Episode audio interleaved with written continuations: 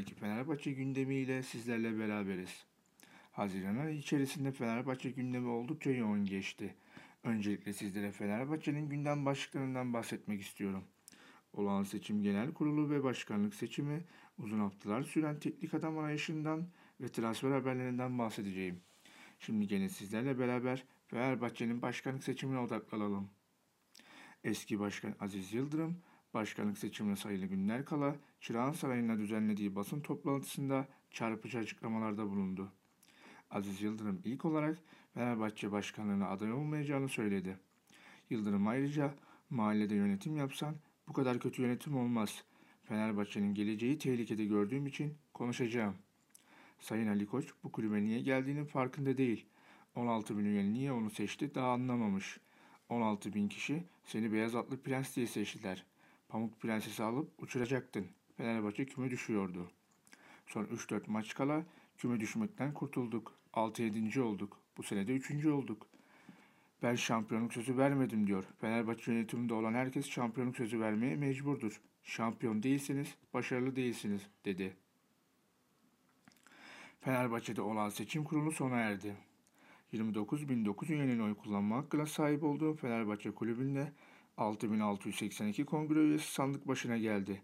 Tek aday olarak girdiği seçimde 6459 oy alan mevcut Başkan Ali Koç yeniden seçim Fenerbahçe olan seçim Fenerbahçe'de olan seçim kurulu sona erdi. 29.009 üyenin oy kullanma hakkına sahip olduğu Fenerbahçe kulübünde 6682 kongre üyesi sandık başına geldi. Aday olarak girdiği seçimde 6459 oy alan mevcut başkan Ali Koç yeniden Sarı Lacivertli kulübün başkanı oldu. Seçimden sonra açıklama yapan Ali Koç, son günlerde yaşananlardan sonra sergilediğiniz duruş, gösterdiğiniz hassasiyet ve verdiğiniz reaksiyon camiamızın birlik ve beraberliği açısından beni ve arkadaşlarımı umutlandırdı, dedi. Konuşmasına devam eden Ali Koç, bugünden sonra sen ben, o demeden sadece Fenerbahçe dediğimiz, Fenerbahçe'nin çıkarlarına hizmet ettiğimiz bir dönem olmasını temenni ediyorum. Yarın çok geç, bu başlangıcı bugün yapıyoruz. Yapacak çok işimiz var, dedi.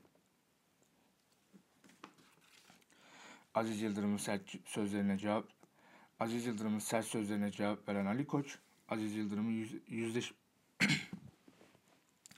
Aziz Yıldırım'ın sert sözlerine cevap veren Ali Koç, Aziz Yıldırım'ı yüzleşmek için Fenerbahçe TV'ye davet etti.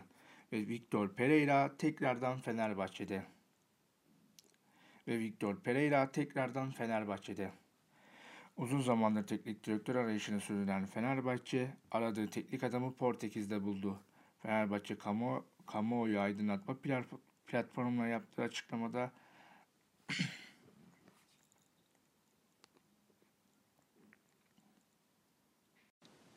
Aziz Yıldırım'ın sert sözlerine cevap veren Ali Koç, Aziz Yıldırım'ı yüzleşmek için Fenerbahçe TV'ye davet etti. Ve Victor Pereira tekrar Fenerbahçe'de. Uzun zamandır teknik direktör arayışını sürdüren Fenerbahçe, aradığı teknik adamı Portekiz'de buldu. Fenerbahçe Kamuoyu Aydınlatma Platformu'na yaptığı açıklamada Victor Pereira'yı ikinci kez göreve getirdiğini duyurdu. Yarım kalan işini tamamlamaya geldiğini söyleyen Victor Pereira şu sözleri sarf etti. 5 yıl sonra Fenerbahçe'ye döndüğü için çok olduğunu söyleyen 53 yaşındaki çalıştırıcı, Fenerbahçe'de her zaman tutkuyu ve hırsı hissetmiştim. Ancak istikrarlı bir yapı kurmak ve hedeflenen başarıya ulaşmak için daha fazla zamana ihtiyaç vardı. Ne yazık ki istediğim kadar zamana sahip olamadım. Fenerbahçe benim için yarım kalmış bir aşktı. Kariyerimde, kariyerimde neredeyse gittiğim her kulüpte zaferler ve kupalar kazandım. Ama Fenerbahçe'de kupa kazanamadım. Şimdi yarım kalan bu hikayeyi şampiyonluk kupaları ile taşlandırma zamanıdır. İşte o zaman yarım kalan bu hikaye mutlu bir sona kavuşacak.